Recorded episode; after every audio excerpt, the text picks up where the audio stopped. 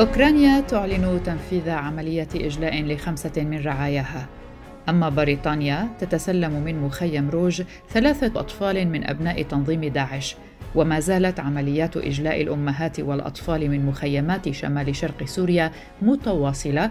وفي هذه الحلقة من بودكاست في عشرين دقيقة نعرض لكم أكثر تفاصيل عن مجموعة البلدان التي وافقت وبدأت في هذا الإجراء. أهلا بكم معكم براء صليبي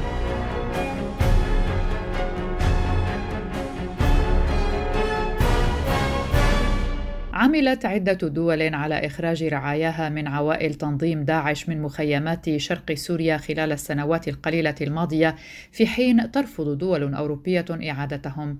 وشهد الأسبوع الماضي عمليات إجلاء من مخيمات روج والهول حيث أعلنت نائبة وزير الدفاع الأوكراني آنا ماليار عن تنفيذ عملية إجلاء خمسة من رعاياها وهم امرأة مع أطفالها الأربعة من مخيم روج في شمال شرق سوريا وكانوا قد سكنوا في هذا المخيم لما يقرب من ثلاث سنوات.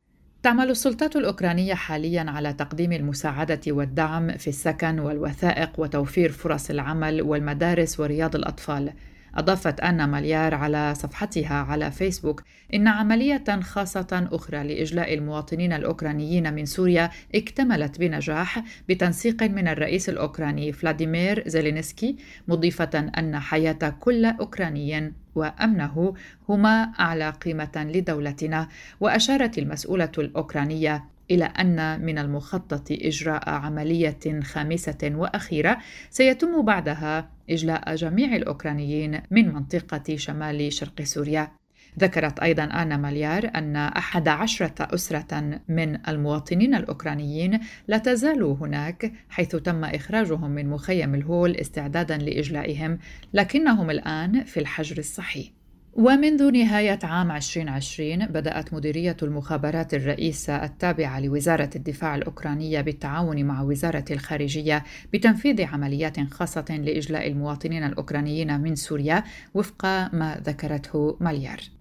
أيضا قوات سوريا الديمقراطية ذكرت بأنها سلمت ثلاثة أطفال يتامى من أفراد عائلات تنظيم داعش لوفد بلادهم من الجنسية البريطانية حيث كانوا في مخيم روج بريف الملكية.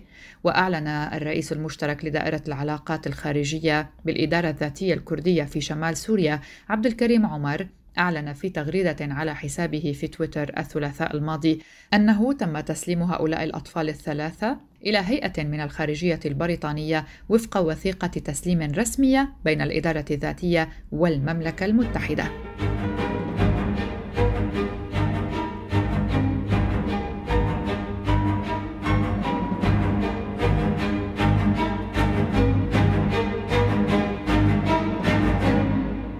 المئات من أطفال داعش مهددون بالسير على طريق آبائهم إذ يعيش آلاف الأطفال من أسر داعش في مخيمات شمال شرق سوريا يعانون ظروفا إنسانية صعبة وخصوصا في مخيم روج.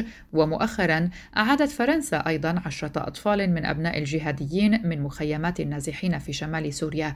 وذكرت الخارجية في بيان أن فرنسا قامت بإعادة هؤلاء الأبناء الفرنسيين. وهم قصر أو أيتام ويعانون من حالات إنسانية كانوا يعيشونها في مخيمات في شمال شرق سوريا. وأوضحت الوزارة أنه تم تسليم الأطفال إلى السلطات القضائية الفرنسية وهم الآن يخضعون لمتابعة طبية خاصة ورعاية من قبل الخدمات الاجتماعية. منذ انهيار مناطق سيطرة تنظيم داعش في 2019 استعادت فرنسا 35 طفلا فقط من بين 250 طفلا من الجنسية الفرنسية. ومنذ سقوط الخلافة المزعومة التي أعلن عنها تنظيم داعش في مارس آذار 2014 يواجه المجتمع الدولي هذه المعضلة في إعادة عائلات الجهاديين الذين تم أسرهم أو قتلهم في سوريا والعراق. واكتفت دول أوروبية عدة بينها النمسا وألمانيا وفرنسا باستعادة عدد محدود من أبناء الجهاديين وترددت فرنسا في استعادة نحو 150 مواطنا بالغا من الرجال والنساء وترغب في أن تجري محاكمتهم هناك. كما أن الوضع يبدو معقدا بالنسبة لنحو 300 طفل غير يتيم من أبناء الجهاديين الفرنسيين إذ تتطلب استعادتهم موافقة الأم. وتأوي مخيمات أبرزها مخيم الهول في محافظة الحسكة في شمال شرق سوريا تأوي نحو 12 ألف أجنبي. هم 4000 امرأة وثمانية آلاف طفل من عائلات الأجانب الذين كانوا في صفوف تنظيم داعش بحسب السلطات الكردية.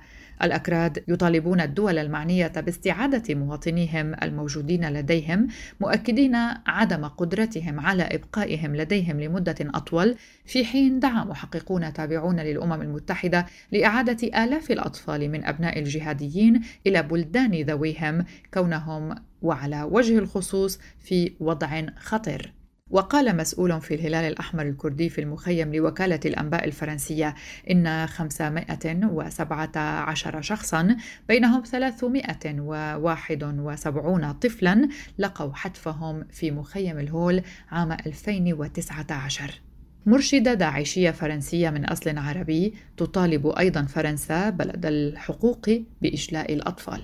فرنسا بلد الحقوق حقوق الإنسان وحقوق الأطفال. أين الحقوق هون؟ يعني الأطفال من صباح لمساء يلعبوا في التراب في الأطفال تعضوا بحية. يعني هذا عادي الأطفال نحن صح خلاص نحن سوينا شيء ورانا في السجن تمام. ولكن الأطفال شنو ذنبهم؟ شو ذنبهم يكونوا في السجن معنا؟ يعني الطفل يفتح عيونه بمخيم هذا الشيء. شيء شيء عادي مو عادي. يعني فرنسا تحكي بشأن حقوق الأطفال لكن هي جلست على حقوق الأطفال كي لحقت في الأطفال الدولة الإسلامية ما ضل أطفال. إذا أطفال دولة إسلامية هذا مو مشكلة. يعني يضلوا بمخيم يضلوا بالشارع يضلوا ما في مدرسة هذا شيء طبيعي مو مشكلة. على الرغم من المناشدات المتعددة من قبل الهيئات الدولية ترفض سويسرا إعادة المحتجزين البالغين في المخيمات السورية إلى أراضيها. وتعني سياستها هذه في الواقع تركها سبعة أطفال سويسريين لمصير مجهول في البلد الذي مزقته الحرب وتتمسك الحكومة السويسرية منذ عام 2019 بسياسة عدم إعادة البالغين الذين غادروا البلاد إلى سوريا والاقتصار على إعادة الأطفال فقط إلى سويسرا بعد دراسة كل حالة على حدة وباعتبار أن للأمن القومي الأسبقية. على عودة الأشخاص المشتبه في ارتباطهم بتنظيم داعش وبحسب تقدير المخابرات السويسرية يعيش سبعة قاصرين سويسريين في مخيم روج ومخيم الهول الأكبر حجما ومع ذلك أثبتت الحقائق صعوبة تنفيذ سياسة إعادة الأطفال فقط وذلك بسبب رفض الأمهات الانفصال عن أطفالهم بحسب وزارة الخارجية السويسرية. من جانبها لن تقوم السلطات الكردية التي تسيطر على المخيمات بفصل الأمهات عن أطفالهن ما لم توافق الأم على ذلك أو عند وجود أسباب إنسانية مثل القضايا الصحية التي تستدعي رحيل الطفل. ومن بين ما يقرب من ستين دولة لديها ما يقدر بنحو 12 ألف مواطن محتجز في المخيمات وهذا لا يشمل المحتجزين العراقيين والسوريين تقوم المزيد والمزيد من البلدان الأوروبية بإعادة الأطفال. وفي بعض الحالات إعادة أمهاتهم أيضا إلى أوطانهم في إشارة إلى احتمال وجود مخرج من هذه المعضلة المعقدة فنلندا مثلا تلغي تسييس الإعادة إلى الوطن.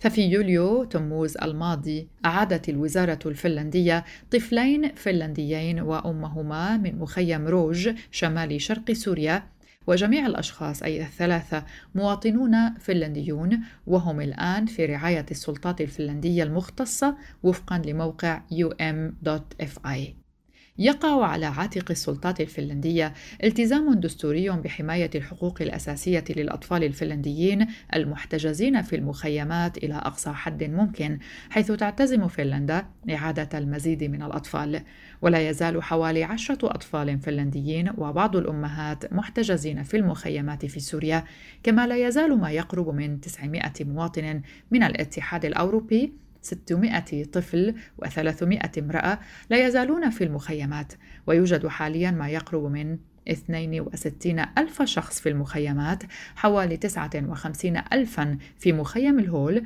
وحوالي 2700 في مخيم روج. في أواخر عام 2019 أقرت حكومة هيلينسكي أقرت علنا التزامها بضمان حقوق الأطفال الفنلنديين في المخيمات السورية. وعينت مبعوثا خاصا لهذه المهمة هو جوسي تانر الممثل الخاص لوزارة الخارجية الفنلندية لدى الأمم المتحدة وذلك لاتخاذ قرارات بشأن إعادة القاصرين وأمهاتهم إلى أوطانهم على أساس كل حالة على حدة. وفي ذلك الوقت كانت جماعات حقوق الإنسان تقدم التقارير حول تفاقم الوضع الأمني والإنساني المتدهور بالفعل في مخيم الهول والذي كان يعاني من الاكتظاظ ونقص الخدمات وظروف معيشية بائسة منذ وصول القوات التركية إلى شمال سوريا.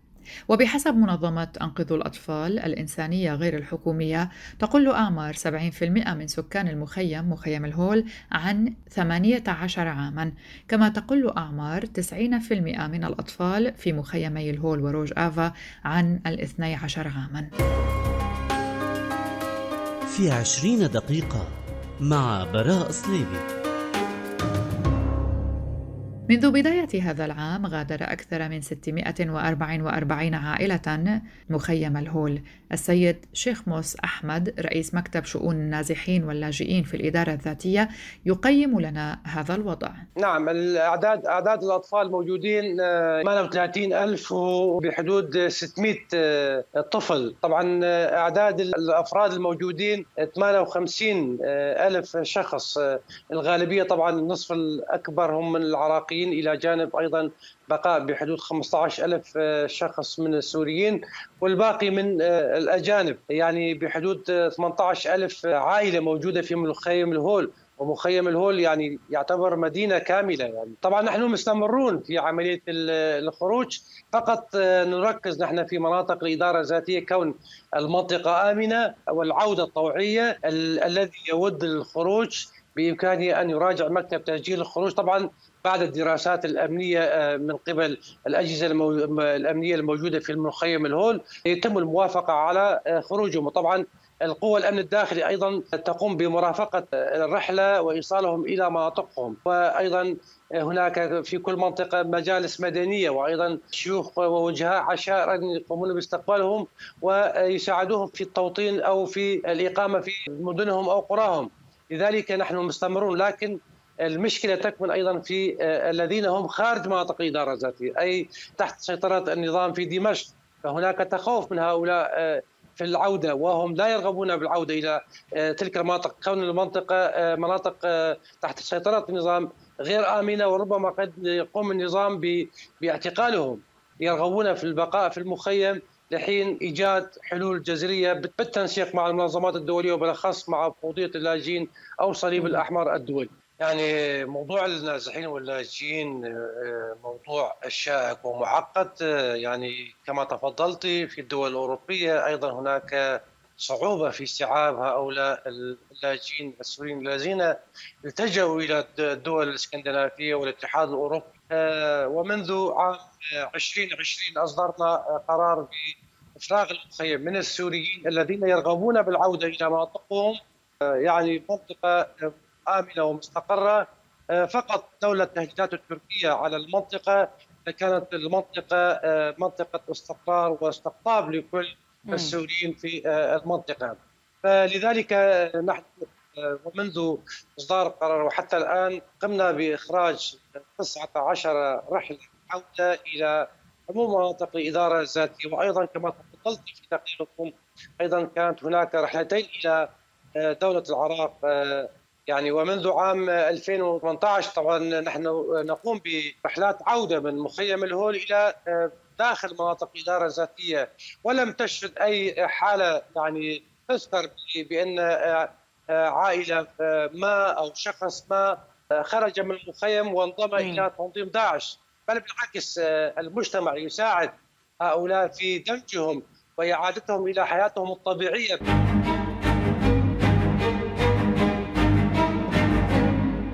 أطلقت الأمم المتحدة في نهاية سبتمبر أيلول الماضي مبادرة تهدف لمساعدة الدول في استرجاع مواطنيها العالقين في مخيمات اللاجئين في العراق وسوريا، وذكرت الأمم المتحدة أن المبادرة باسم الإطار العالمي لدعم الأمم المتحدة للعائدين من بلدان أخرى في سوريا والعراق تهدف لمساعدة ما لا يقل عن 42 ألف امرأة وطفل من الرعايا الأجانب ما زالوا يعيشون في ظروف مزرية ومكتظة داخل المخيمات في شمال شرق سوريا بعد القضاء على تنظيم داعش.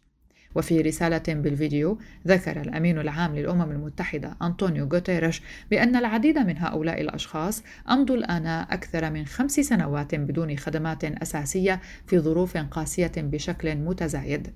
مضيفا وفي الوقت نفسه يحرم ضحايا الأعمال الإرهابية والناجون منها من العدالة والدعم بينما يفلت مرتكبوها من العقاب.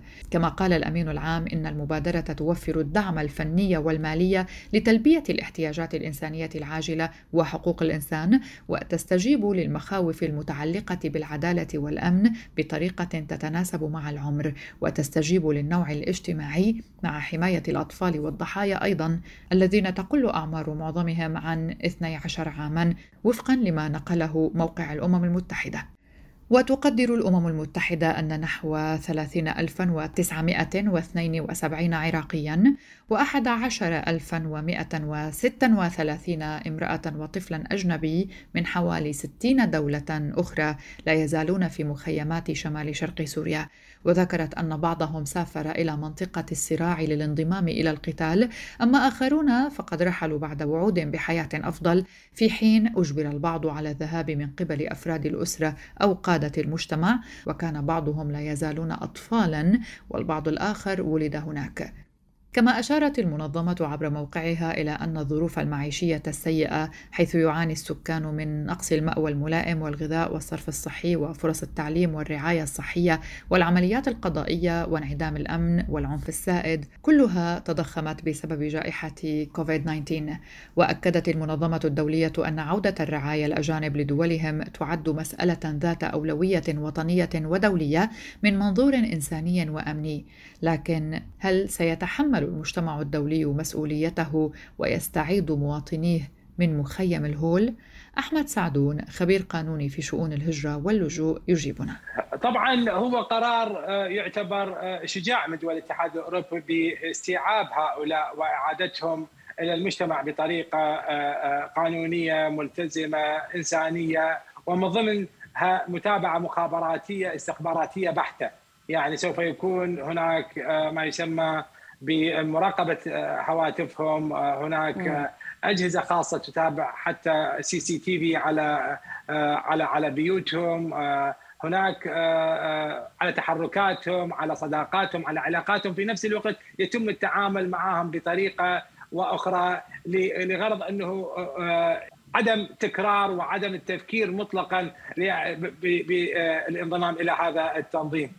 يعني ما حصل من قتل بدم بارد وبطريقة غير إنسانية من من شخص صومالي إلى عضو برلمان بريطاني قبل قبل كم يوم. كانت حالة مؤلمة ويعني نعم. هذا الرجل أصلا هو مدني وليس لا يعمل في سلك الشرطة ولا في الجيش ولا في أي شيء، فلذلك الحكومة البريطانية والأجهزة الأمنية يعني تتابع هذه الأمور بدقة حثيثة، آه، هناك كثير من البريطانيين الذين ولدوا هو من أصول عربية مغاربية بنغلاديشية مسلمة آه، آه، قد قد آه، أفريقية قد انضمت إلى إلى داعش. هناك من قتل من دون شك الأطفال هم ناس أبرياء يعني أطفال أبرياء هم ما يعني هو انولد وهو ما يعرف مصيره وما يعرف الظروف اللي اللي اللي مر بها الآب أو أو الأم. النساء اللي اللي انضمن إلى التنظيم سوف يتم إعادتهم كذلك بعد انه غالبيتهم حتى من الناحية التحليلية قد تم تصفيتهم وتم قتلهم يعني عبر آه، يعني دول التحالف عبر الطيران يعني في تفاصيل آه، كثيرة. لذلك لذلك هذه المسألة بها بعد إنساني آه، وقانوني لأنه بالنهاية الطفل إذا كانت والدته بريطانية فالطفل اوتوماتيكلي يعني بطريقة طبيعية يحصل على على جنسية الأم والعكس صحيح. فلذلك فرنسا اتخذت قرار قبل فترة انها آه، شاهدت إنه آه، طائرة خاصة نقلت آه، أبناء من يحملون الجنسية الفرنسية، هذا الموضوع من دون شك يعني يحتاج متابعة أمنية استخباراتية وتعاون دولي لإنهاء تلك الأزمة لأسباب إنسانية طيب.